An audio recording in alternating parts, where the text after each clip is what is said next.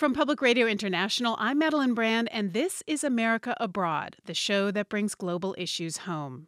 I've been shot quite a few times and blown up and stuff. Um, but that doesn't really, that's not what Special Forces is about. You don't join to get shot. I mean, when charging into, into machine gun fire is the best, worst decision you can make of the day. It's a pretty bad day. That's First Sergeant Charles Ritter. I go by Chuck Ritter. He's pretty much exactly what you'd picture when you think of a Green Beret. He's in his mid 30s, he's tall, muscular, with graying hair. I'll apologize for sweating because I just worked out and I took pre workout. Ritter is at Fort Bragg, North Carolina, home of the Special Operations Forces. He's between deployments now. I've, I've fought and bled with more foreign nationals than, than I have with Americans on the battlefield. You become friends.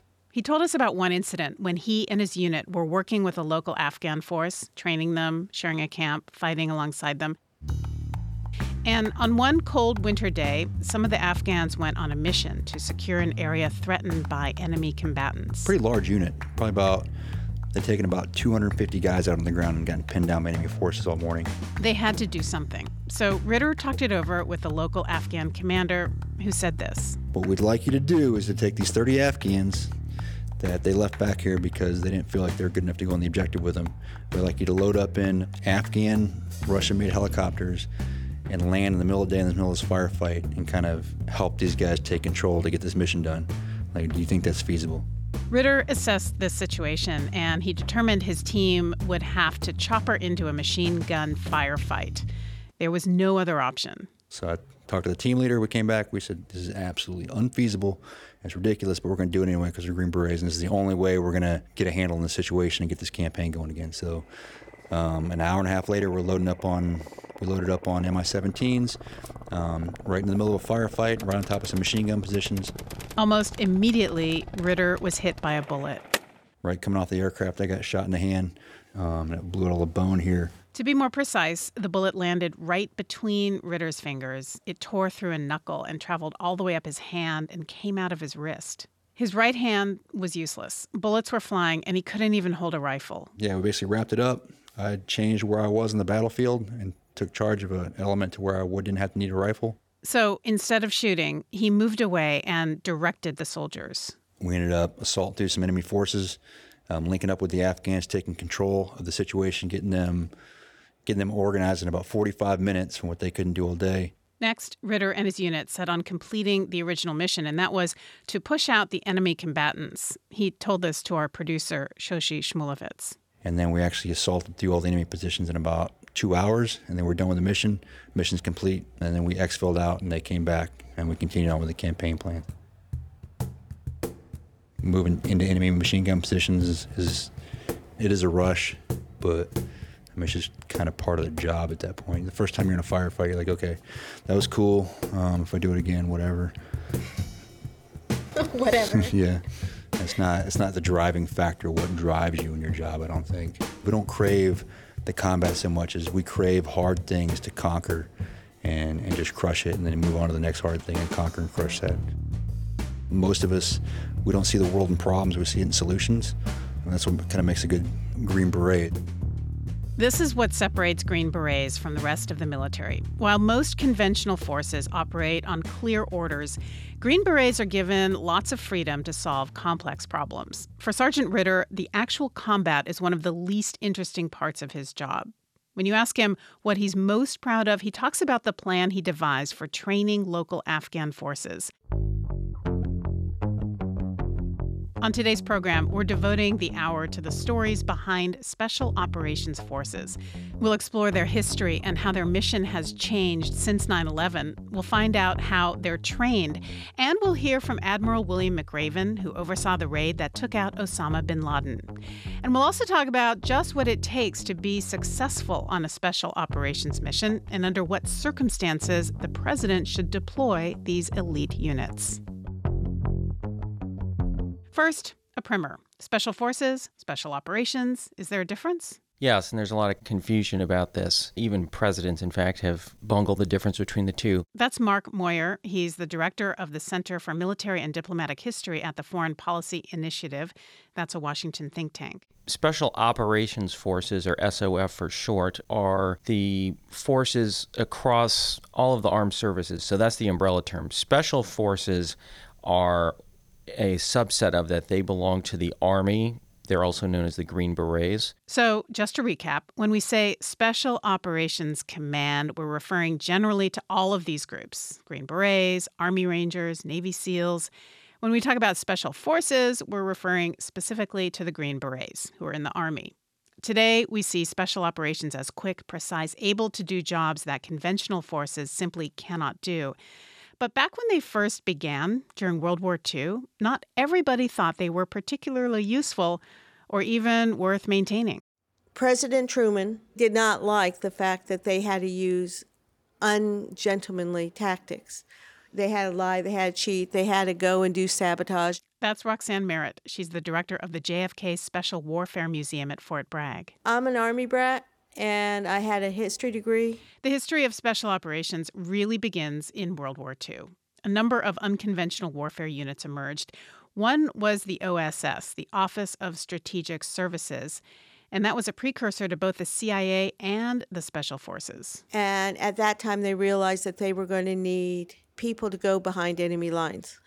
That, you know, they needed a capability to work with partisans, to work with people behind the lines. But after the war ended, Truman felt no obligation to keep these units created under his predecessor, Franklin Delano Roosevelt, especially since they were causing a bit of turf war in Washington. The OSS was in competition in some ways with the FBI, and J. Edgar Hoover hated them. So, despite an emerging Soviet threat, Truman disbanded the unconventional warfare units. And it wasn't until another war came along in Korea that you start to see those ideas resuscitated. That's Mike Krivdo. He's the deputy command historian at Army Special Operations Command. So the idea was as long as we have nuclear weapons, nobody's ever going to fight another major ground war. Korea, of course, proves that wrong. We do fight ground combat.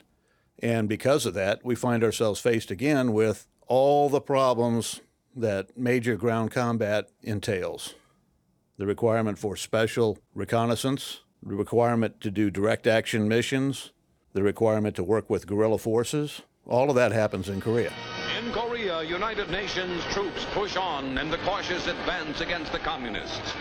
And in April of 1952, a visionary by the name of Major General McClure puts together a plan to create both special forces and psychological operations units within the Army on a permanent basis. In Korea and later in Laos and Vietnam, the special forces were used to train local anti communist forces. This idea of working with the local people, so you're living with them, eating, working with them day in, day out, and taking them from a very basic level of training into more advanced combat units that their nation can then use in the field against their enemies. President Kennedy recognized the effectiveness of those tactics and the value of the special forces. And in 1961, he visited their home in Fort Bragg, North Carolina, where he saw a demonstration of the Green Berets. Those of you who serve here, you are maintaining freedom all around the globe. It was during that demonstration that the Special Forces put on their green berets and wore them openly. They had adopted the iconic headwear in Europe during World War II. They worked with partisans, and so they understood that when they were dressed as locals in Europe, that the berets is a natural part of the gear. Roxanne Merritt again. They were allowed to wear the berets in Europe with no problem. But in the United States, they were not allowed to wear them. They were considered unmilitary, they were considered unmanly, they were considered un American.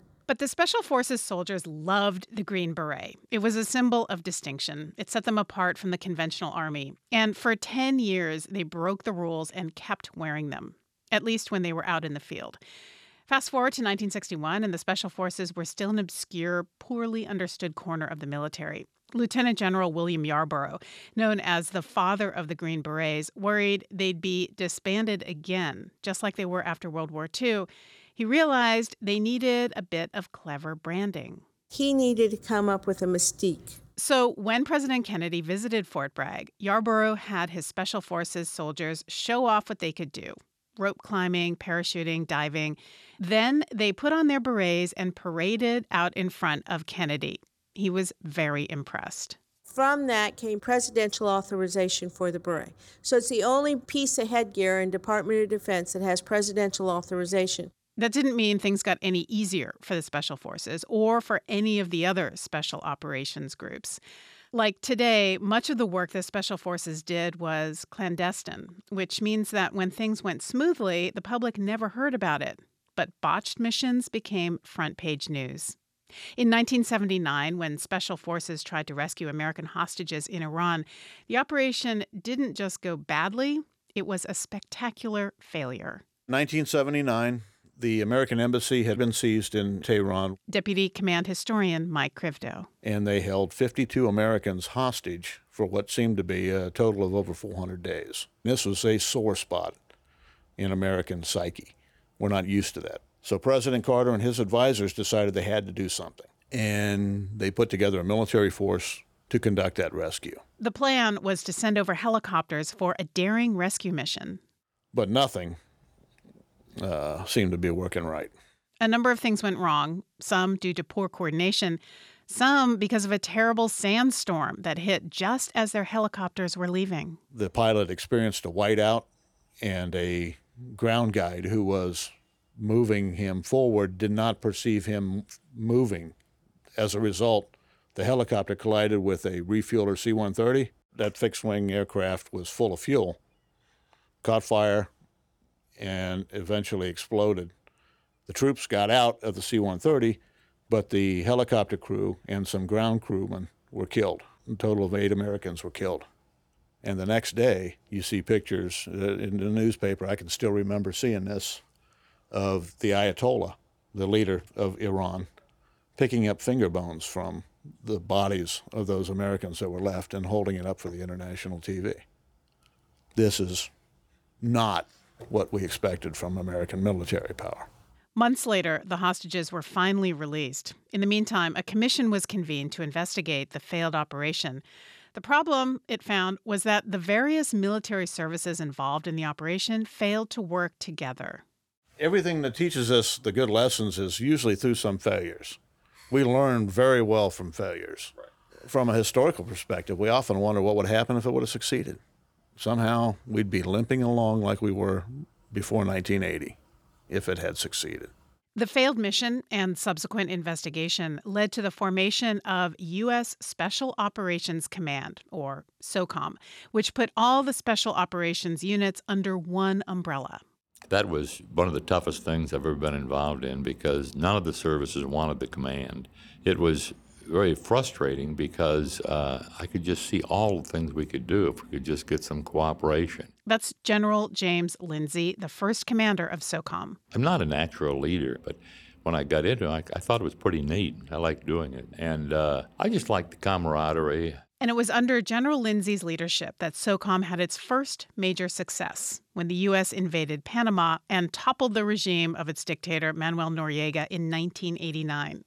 SOCOM was responsible for rescuing a reported CIA operative from a Panamanian prison. Anyway, it worked out. We got him out. Few people were injured in the process, but the guy didn't kill him. Very successful. But a few years later, in 1993, a failed mission in Mogadishu revealed the limits of Special Operations Forces. U.S. and UN troops were on a humanitarian mission in the midst of the Somali civil war. A group of Army Rangers and Deltas were tasked with capturing the colonels of warlord Mohammed Aidid. The operation was supposed to be completed within an hour, but when two Black Hawk helicopters were shot down, it led to an all night battle and the deaths of 19 Americans. The events were the basis for the movie Black Hawk Down. We lost the tail rotor, it's gone. Six four going down. The Battle of Mogadishu proved special operations alone were not sufficient to fight a successful war. These tragic events raise hard questions about our effort in Somalia. Why are we still there? What are we trying to accomplish? How did a humanitarian mission turn violent? And the failure of that mission was one of the reasons why President Clinton was slow to respond to the Rwandan genocide a year later. He didn't want to risk another Black Hawk down. But then came 9 11 and the Iraq and Afghanistan wars. They demanded unconventional tactics special operations tactics. U.S. military special operations forces were able to get to Afghanistan very quickly and start the fight against Taliban and Al Qaeda. That's Chris Harmer, a retired Navy commander and senior analyst at the Institute for the Study of War. Al Qaeda, Taliban, ISIS, they're not really a coherent nation state organization. They're terrorist organizations, and that's what's driving this shift towards uh, much more special operations and much lighter conventional forces footprint. In other words, the war against these non state actors, Al Qaeda and ISIS, is an unconventional war, and that's exactly what the special forces are built to do. But if that's the case, why are these wars still going on? Later in our program, we'll take a closer look at that question. But up next, the story of how a group of 10 Green Berets was able to tame Afghanistan's Valley of Death. When you take the Pesh, it was the only known place in Afghanistan where there was an operating Al Qaeda cell. Our job was basically go there and disrupt all of that. To learn more about special operations, including an interview with a commander of their psychological operations teams, you can head to our website at pri.org. You're listening to Warrior Diplomats, a look into U.S. special operations on America abroad. I'm Madeleine Brand. Let's head back to Fort Bragg now and learn a little more about what it takes to become a Green Beret. The truck that just drove by is one of our unarmored utility trucks that's taking students and their supplies out to the training environment. As the sun sets towards the night's missions for a raid or an ambush that they'll kick off sometime after midnight tonight. Lieutenant Colonel Seth Wheeler is the commander of the 1st Battalion Special Warfare Training Group. He's responsible for turning soldiers into Green Berets. Lieutenant Colonel Wheeler spoke with our producer, Shoshi Shmulevitz, at Camp Mackall, North Carolina, the Green Berets training grounds. The real classroom is in the woods, where we have realistic training scenarios set up for our students to apply their skills and then learn from their mission success, but also learn from their mission failures. The Special Forces Qualification Course, or Q Course, consists of seven phases over the course of about two years. Students are admitted to the course only after going through a selection process to demonstrate intellectual and physical ability. There's one area that I want to show you, which is Nasty Nick Obstacle Course, which is known in the Department of Defense as the toughest obstacle course uh, anywhere. There are about 30 obstacles moving through darkened tunnels through water as well as uh, over 30 foot confidence climbs, ladders that are straight up, it's rope climbs. It's a lot of fun. What's like the coolest thing you guys do in training? no, it's a, it is a good question. One of the training uh, requirements that we have our students conduct is tying themselves to a harness and strapping themselves onto a rope to the tune of about eight, eight to ten soldiers at a time, uh, attached to the bottom of a helicopter, and then being lifted out of a forested area dangling uh, about 100 feet below that helicopter in order to land in a, in a different landing zone. Uh, flying around attached to a rope attached to a helicopter is often probably one of the most exciting um, experiences that our students have, and not the least of which is, of course, high risk. Physical and tactical training aside, what really distinguishes the Special Forces qualification course from conventional military training is the emphasis on character. Throughout the Q course, trainers observe the soldiers for traits like integrity, perseverance, and adaptability. We see courage as, in many cases, a physical attribute. Uh, can the soldier crawl through a darkened tunnel? But when also working on a team, when one of the team members also does something that's questionable, does the candidate have the courage to say no or raise his or her voice to say, uh, maybe we should consider another course of action. Standing up to one's peers is really, in many ways, the ultimate form of courage that we do certainly assess for. That character assessment culminates in a special three week simulation exercise, which takes place across miles of North Carolina pine forests. The students must use all the skills they've learned in their unconventional warfare, combat, and survival training. It also tests their ability to deal with people from other cultures. To create the simulation, the Army hires immigrants from places like Ukraine, Afghanistan, Somalia to play characters like villagers, mob bosses, and sheikhs. For example, one of those scenarios is a family whose daughter was killed by a U.S. military vehicle. Not one of the team members' vehicles, but nonetheless are being accused of being involved with this hostility. With the father yelling and the wife and daughter crying over their daughter who was killed, the students are expected to gain information, gain understanding on the family's role in that village, any important information that might be a threat to the detachment, and then also uh, ways to leverage the family's assistance in accomplishing U.S. objectives. Now, these role players can adapt quickly. So, for example, some students do not succeed the first time and find themselves not even welcome in the house. Other students succeed and are welcome in the house and are adaptive enough to gain the information needed, uh, soothe the family without making too many promises, and then walk away with the information they need. That would be considered a successful training environment. After completing that, the students move on to language and culture training. Only one out of every eight students makes it through Special Forces training. Many of them drop out because it's too hard. Some are injured in training, and others are simply cut. Even the soldiers who make it to graduation still need to be selected to become a Green Beret.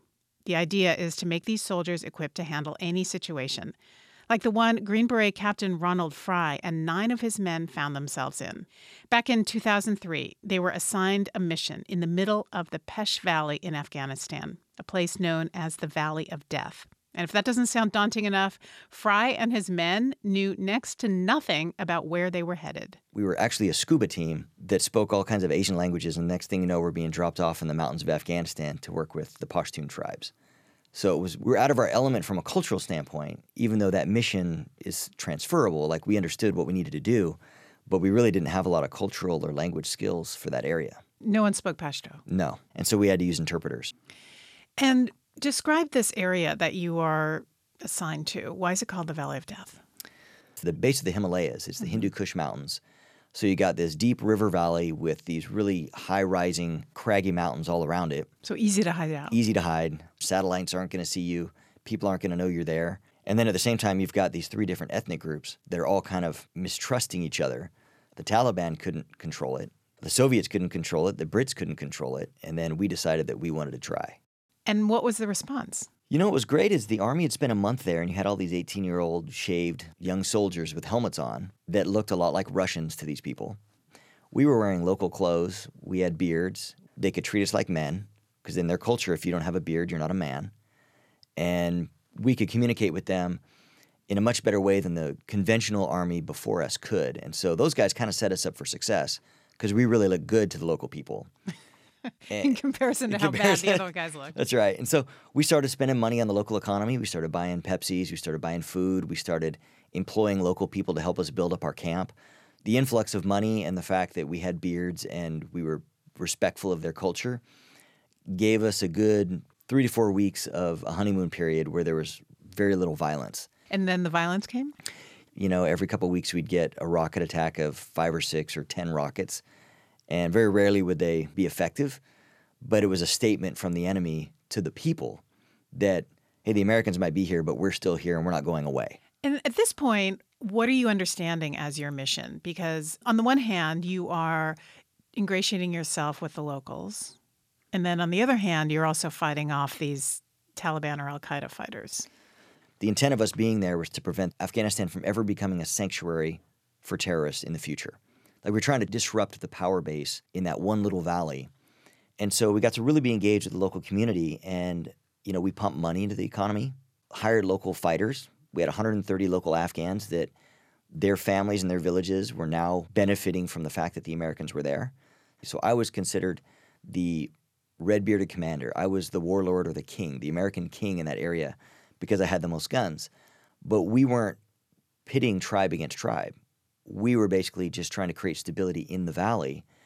And so now you have the opportunity where the local judge could do his job because somebody wasn't going to kill him when he judged against them because we lived right next door to him. So now you got the local government that was able to do their job. You got the local villages that if they have a grievance, they would come to me and I would adjudicate between multiple villages or, or fights. So it's almost like we brought in a third party to help them solve some of the problems that have been festering for generations, and they accepted it. And how long were you there? We were there for a year in total. And after that, did you feel that you had met your mission, your goal? You felt you had settled the situation and you were on the way to creating a peaceful area? We did. We did. The the Al Qaeda nemesis, we made him irrelevant. He was unable to find weapons or people that were willing to attack us. But some of the bigger indicators were we had an estimated 20,000 refugees return from Pakistan during the Soviet occupation and the Civil War, they'd gone to Pakistan and they hadn't come back. And word got all the way to Pakistan that the valley was safe and these people came home. And there was a few days where there was like incredible celebration in the valley that all these families had been rejoined. And so there was the intangibles that we saw locally that showed us that not just that the Americans aren't being attacked, but these people weren't killing each other. So you leave after a year, and then what happens? The great thing is while we were there, we actually saw success. We saw with those people you can win them over. But then shortly after, with a few mistakes and a different approach, that all reverted back to how it had been before and actually worse. And the Americans lost 120 soldiers there. It turned out to be a very, a very bad place. Three quarters of all bombs dropped in that conflict were dropped in that valley. But the thing to remember is it was the same people. It was the same people, and it was just how do they react to these foreigners being there? The difficulty in the mission is it is very emotional because to build trust with these people, you have to sacrifice for them. You have to show them that you're committed to them. And you really have to give yourself to the mission. If we could win a war by just dropping bombs and drones, we would have already won because we've been doing that for 16 years now. But we have to be on the ground. We have to get these people to believe that our goals and their goals are the same. And until we get the majority of the people that feel that way and are willing to sacrifice as much as we are, then it's just going to be this this impasse that continues indefinitely. Well, I want to thank you so much for sharing your experience with us. Thanks for having me. That's Captain Ronald Fry, former Green Beret and author of the book Hammerhead Six How Green Berets Waged an Unconventional War Against the Taliban to Win Afghanistan's Deadly Pesh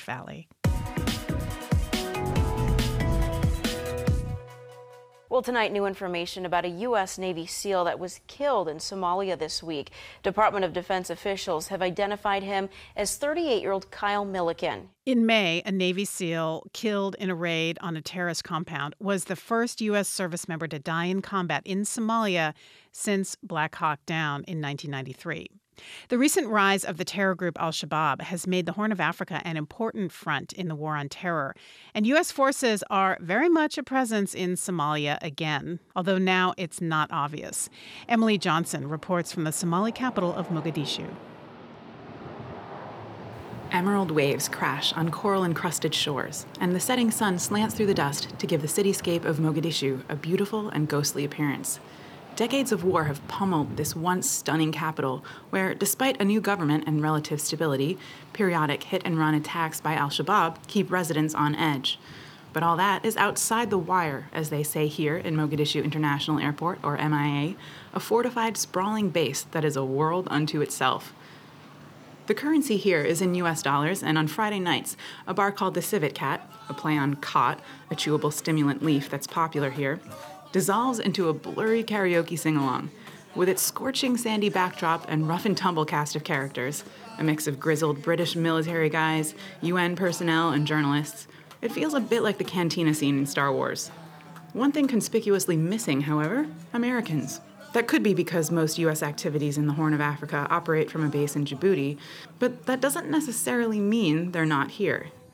Last month, the Vice News website published a U.S. Africa Command memo that described involvement in as many as 98 operations a day in Africa, calling it America's, quote, shadow war. It's a pretty good description of their clandestine activities in the region, although an AFRICOM spokesperson clarified to me that that figure includes things like routine meetings and assessments. The U.S. mission in the region mainly consists of training and advising their partners in AMISOM, the African Union's mission in Somalia, and the Somali National Army, or SNA.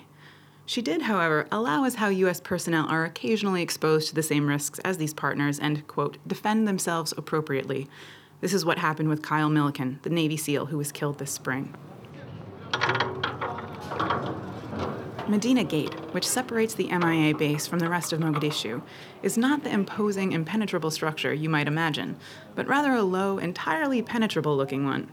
Al Shabaab militants must absolutely salivate over it, as they've tried hitting it again and again. At the moment, it's opening to admit Major Ali Duh Santur Guled of the Somali National Army. Major Santur is responsible for training SNA soldiers, and in this capacity, he's worked a great deal with U.S. Special Forces. He says it's largely due to U.S. assistance that SNA has dealt some major blows to al Shabaab in the last few years. They used to live around the presidential palace, just firing bullets. But now they are all retreated from the city. They sometimes try to take guerrilla attacks, but they are really weak compared to the past years. U.S. Special Forces are now helping to train SNA soldiers at a new base called Baledogle, located some 50 miles from Mogadishu, deep in al Shabaab country. But as grateful as he is for U.S. assistance, Major Santour says they need more. We were expecting that when Trump came to power, that he will fight against terrorist activities very powerful, and we are still waiting. He says Americans and Somalis are brothers and sisters, noting that the new president of Somalia, Mohamed Abdullahi Mohamed, elected earlier this year, is an American citizen. So he's hopeful that President Trump will give them what they need. Special forces are all well and good, he says, but what they really need is tanks and other heavy weaponry to put a speedy end to the conflict. For that to happen, the arms embargo that has been in place since 1992 would need to be lifted. President Mohammed has been pleading with the international community to do just that, warning that if it remains in place, the war will drag on for another 10 years. If the U.S. government removes the weapons embargo, we could fight against al Shabaab alone. It might only take six months. The stakes for ending the conflict are high, and not just because of the ongoing attacks. The continued presence of al Shabaab militants in remote areas of Somalia is complicating relief efforts amid a drought a drought that is causing the worst famine to hit the country since a quarter of a million people died in 2011. For America Abroad, this is Emily Johnson in Mogadishu, Somalia. It's not just Somalia that needs conventional military forces and heavy weaponry. Mark Moyar of the Foreign Policy Initiative says the reason special ops alone can't win a war is that they're only one part of the puzzle. Yes, and they need to be part of a larger strategy as well because usually single tactical results are not enough to make major changes. Now, you know, if you're if you're trying to rescue hostages, it may have some kind of strategic effect or taking out a leader, but we've seen that when we go in and conduct these raids, we can get rid of a, a single individual, but most of our adversaries seem to be pretty good at replacing their losses. The bigger problem is developing broader strategies in order to uh, you know, reestablish governance in places like Yemen and Somalia, um, helping them build their own security forces so that we can you know, decrease the number of these operations over time. Coming up, we'll look more into deployment strategy in a conversation with the man who oversaw the raid that killed Osama bin Laden. Are we safer as a result of the death of bin Laden? Absolutely. Uh, have you seen a downward and a death spiral in terms of Al Qaeda Maine? You bet. You're listening to Warrior Diplomats, a look into U.S. special operations on America Abroad. For more on this topic and to see photos from both Somalia and Fort Bragg, Visit our website at pri.org. From PRI, it's America Abroad. I'm Madeleine Brand.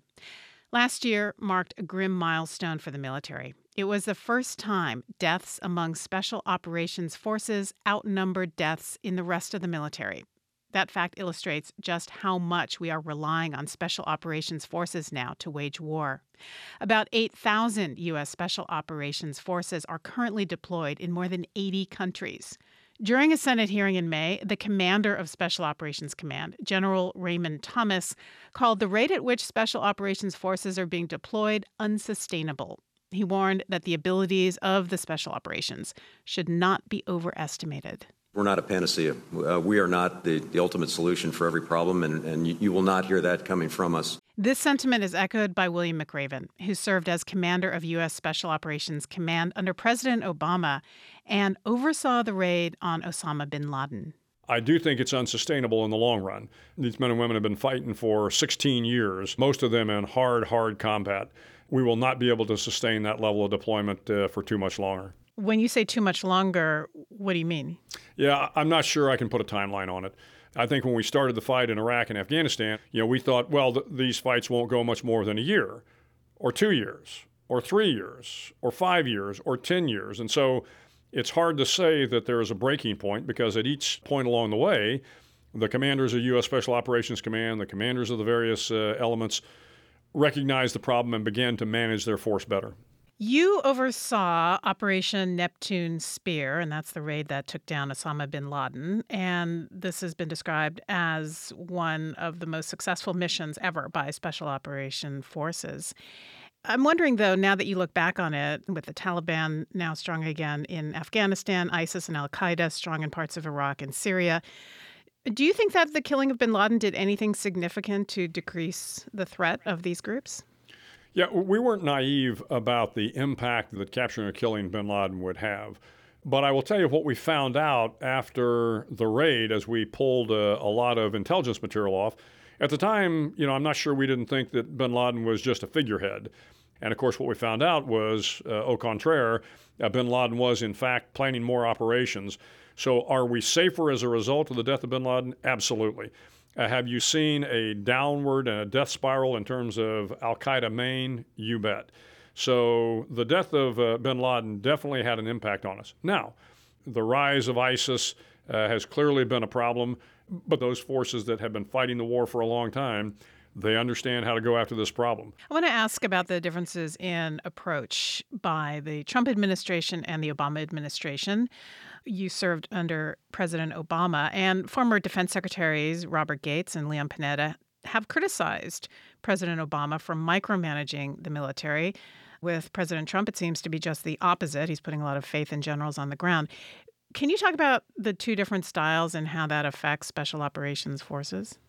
when you have a sensitive mission that is not necessarily in the theater of war like Iraq or Afghanistan, I don't think there's anything wrong with the president and his national security staff understanding the risks involved in doing a strike in, say, for example, a Somalia or a Yemen or a North Africa someplace. But I can tell you that never once that I worked for President Obama did he tell me not to do a mission after we made it clear it needed to be done. I, know that you haven't worked for President Trump, but from what you have seen, do you have faith that he will not be rash or make rash military decisions that could put forces in harm's way unnecessarily? Well, I think as long as he continues to listen to Secretary Mattis, General H.R. McMaster, and the great folks that are part of his national security team, he will do very well. Admiral William McRaven, he's former commander of all U.S. Special Operations Forces under President Obama. He's now the chancellor of the University of Texas System, and his new book is titled Make Your Bed Little Things Can Change Your Life and Maybe the World. Admiral, thank you so much for joining us. Well, thanks. Great to be here we are overusing and under resourcing U.S. military special operations. That's Christopher Harmer, senior analyst at the Institute for the Study of War. What I mean by that is these are guys who have a never say die, never say quit attitude. They literally will operate up until the point of death without complaint.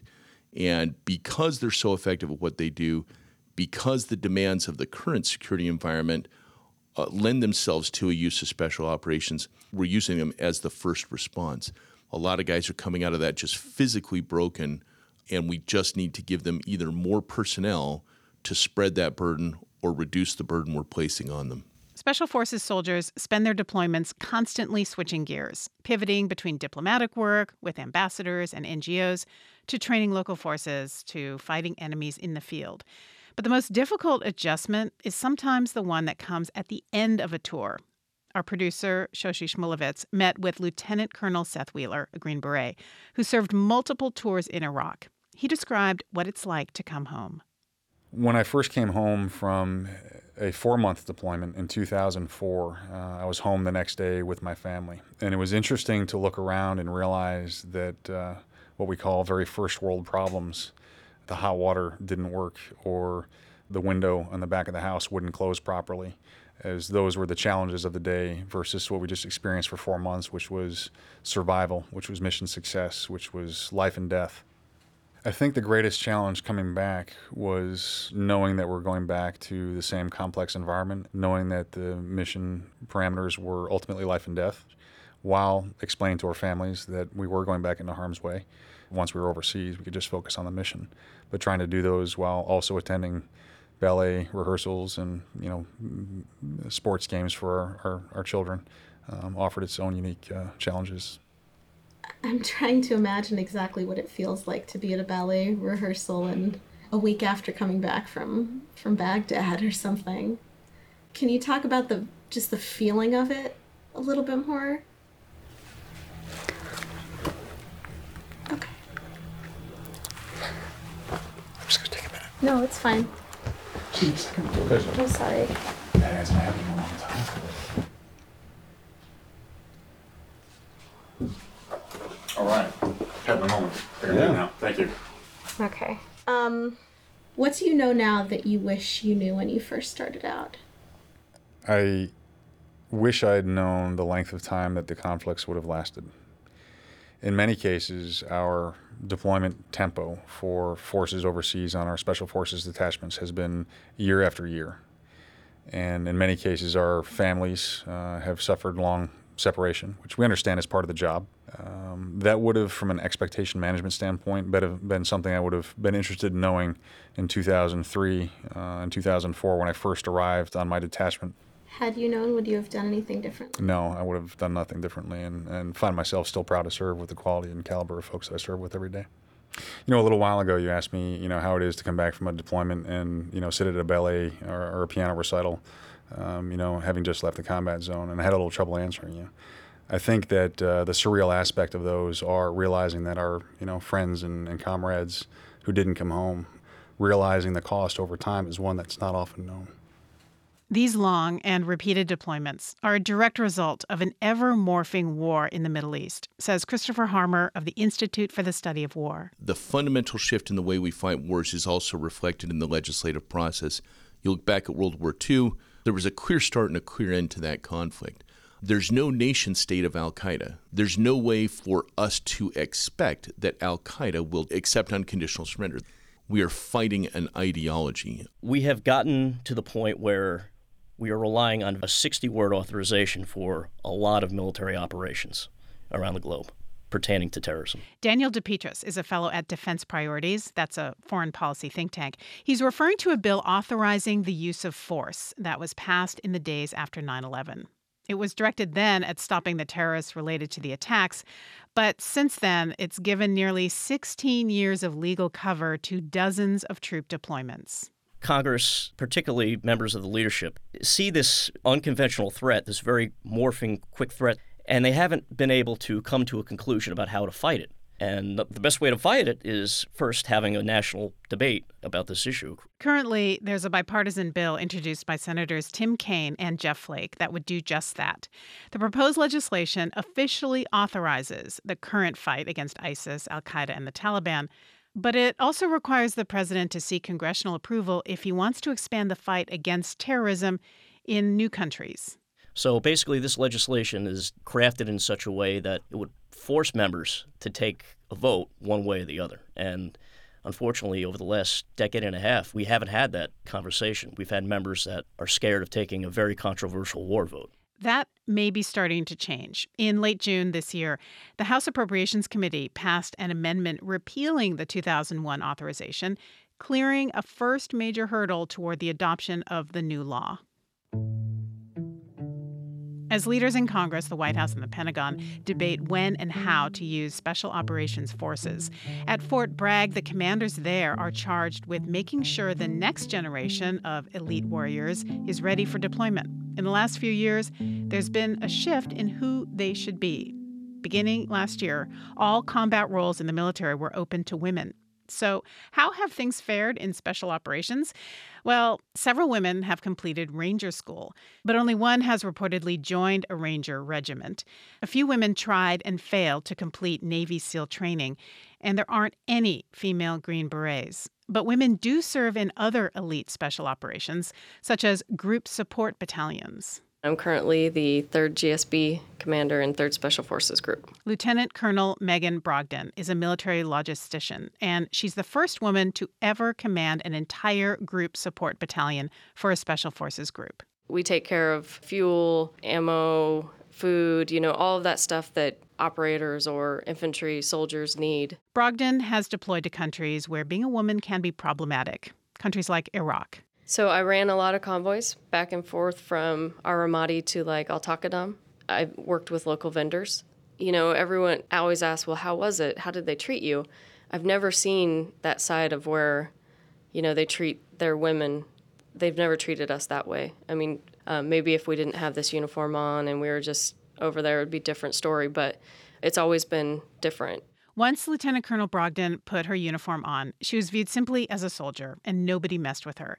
But despite stories of women like Brogden who've had positive military experiences and risen in the ranks, the rate of women trying out for elite units remains tiny. But six years ago, there was an innovation with women and special forces. Gayle Tzemach Lemmon wrote about it in her book Ashley's War, where she embedded with a group of women in something called a cultural support team. Was a very benign name for a rather groundbreaking concept. And really, they are all women teams that are going out both on ranger missions and also on special forces, village stability, you know, kind of hearts and minds missions. So they're both part of the discussion about how to find insurgents on those kinds of operations, the nighttime operations, and also part of the building relationships with communities that special forces often does. And what you see with these teams is that they are talking to women, they are finding out what's happening in neighborhoods, in communities, whether it's in the heat of battle or whether it's in daytime when they are out uh, on a patrol for the longer term. Because the truth is, no matter where you are in the world, if you want to find out what's happening in a neighborhood, usually who do you ask? You ask right? the women. You ask the women, yeah. right? And that's whether why it's these, here or there. Yeah, absolutely, and that's universal. And the female soldiers will talk to the women of the house and see what's happening. And and I don't want to downplay the fact that that's war. Of course, it is combat, but it is, is a moment where there can understand that there's nobody trying to harm their physical safety. That there are women who are there, who are part of the military, who are trying to understand who's in the house, what's been happening, and, and is this the person that that they're looking for. And are these women are they more apt to talk with other women female soldiers than they are with the male soldiers? For certain, because in very traditional parts of Afghanistan in particular, but certainly I think you could extend that to other countries in the Muslim world, uh, women unrelated by blood or marriage cannot talk to men. Uh, so women can talk to other women and also just imagine what that's like to be part of you know have your home targeted in this kind of an operation right to at least have a female soldier that you can interact with who's going to say listen no one's coming in your quarters. You know we're not uh, who was not female. Here's why we're here. Who's here's who we're looking for. And then there's also the special forces mission right where there are women who are out in the community building relationships every single day and talking to women about what's happening on the ground what's happening in their neighborhood and what they're seeing and and what they need. Given the fact that special forces are being stretched thin and being asked to do more, go on longer deployments, multiple deployments. Do you think the military will ask more women to try to become members of the special forces, to recruit more women? It's a talent issue at the end of the day. And when you talk to senior military leaders, they are looking for people who can meet the standard. But the standard is the standard, and it's hard for men to meet it. So I think it's difficult for women, as it is for men. But the physical strength piece is always a question, right? For women, but you do see women who are lining up to go for that role and, and to put themselves in the pipeline. Do you think that the standard is acceptable? Is it too high, the physical standard? For special operations, I mean, I would say this that they have been studied extensively and that there are women who can meet it and will meet it. And so I would argue for it to be one standard and that women have the opportunity to meet it. And I think as long as you have that and there's transparency about that and women can train to that and they see other young women going for that, back to the whole if you can see it, you can be it idea, then I think you will see more women in the future. It will take time. Hmm. Well, given the fact that a lot of the missions involve community building or soft power, negotiating with tribal leaders, for example, physical brawn is not necessarily the number one prized asset, right? I mean, it's negotiating skills, it's cultural sensitivity, it's problem solving. So, in that case, do you really need to be able to, I don't know, run five miles at night through a swamp? It's an excellent question, actually, one the military has asked itself. And I think you see the standards for the cultural support teams that are in Ashley's War were very high, right? I mean, they were the assessment and selection was called 100 Hours of Hell, and it was held at Camp Mackall, where Special Forces assessment and selection happens. But it wasn't the same as the year long training for Special Forces. And actually, you see that the cultural support teams have been revived. But do they have to go through the same one year assessment and selection? You know, the answer when it comes to some of the cultural support team questions is no. This is a separate program that is about can you keep keep up on these kinds of operations, but can you also bring to the battlefield the skills that will help us in the middle of a combat operation or in the middle of a village stability operation? So I do think that the military is grappling with exactly this question and is looking at doing both right mm-hmm. now. Gayle, Tzemach Lemmon is a senior fellow at the Council on Foreign Relations and author of the book Ashley's War The Untold Story of a Team of Women Soldiers on the Special Ops Battlefield. Thank you. Great to join you. The debate over the role of special forces is really a debate over the identity of the U.S. military. What do we want our fighting men and women to do? What kinds of battles do they need to know how to fight? And are we willing to rethink what being a soldier means in an era of seemingly endless war? This hour of America Abroad was written and edited by Rob Sachs and produced by Shoshi Shmulevitz, with additional production help from Flan Williams. Special thanks to Major Douglas Ray, Captain Christopher Webb, Colonel Chris Stengel, Sergeant First Class Regina Machine, and Command Sergeant Major David Clark at Fort Bragg. Audio engineering support was provided by Mario Saavedra at KCRW. You can hear past programs by subscribing to our podcast on iTunes, finding us on the America Abroad or Public Radio International apps, or by visiting our website at pri.org where you can also find extended interviews and exclusive content pertaining to this and other programs. I'm Madeleine Brand, and this is America Abroad from Public Radio International. Support for this show was provided by Public Radio International stations and listeners like you.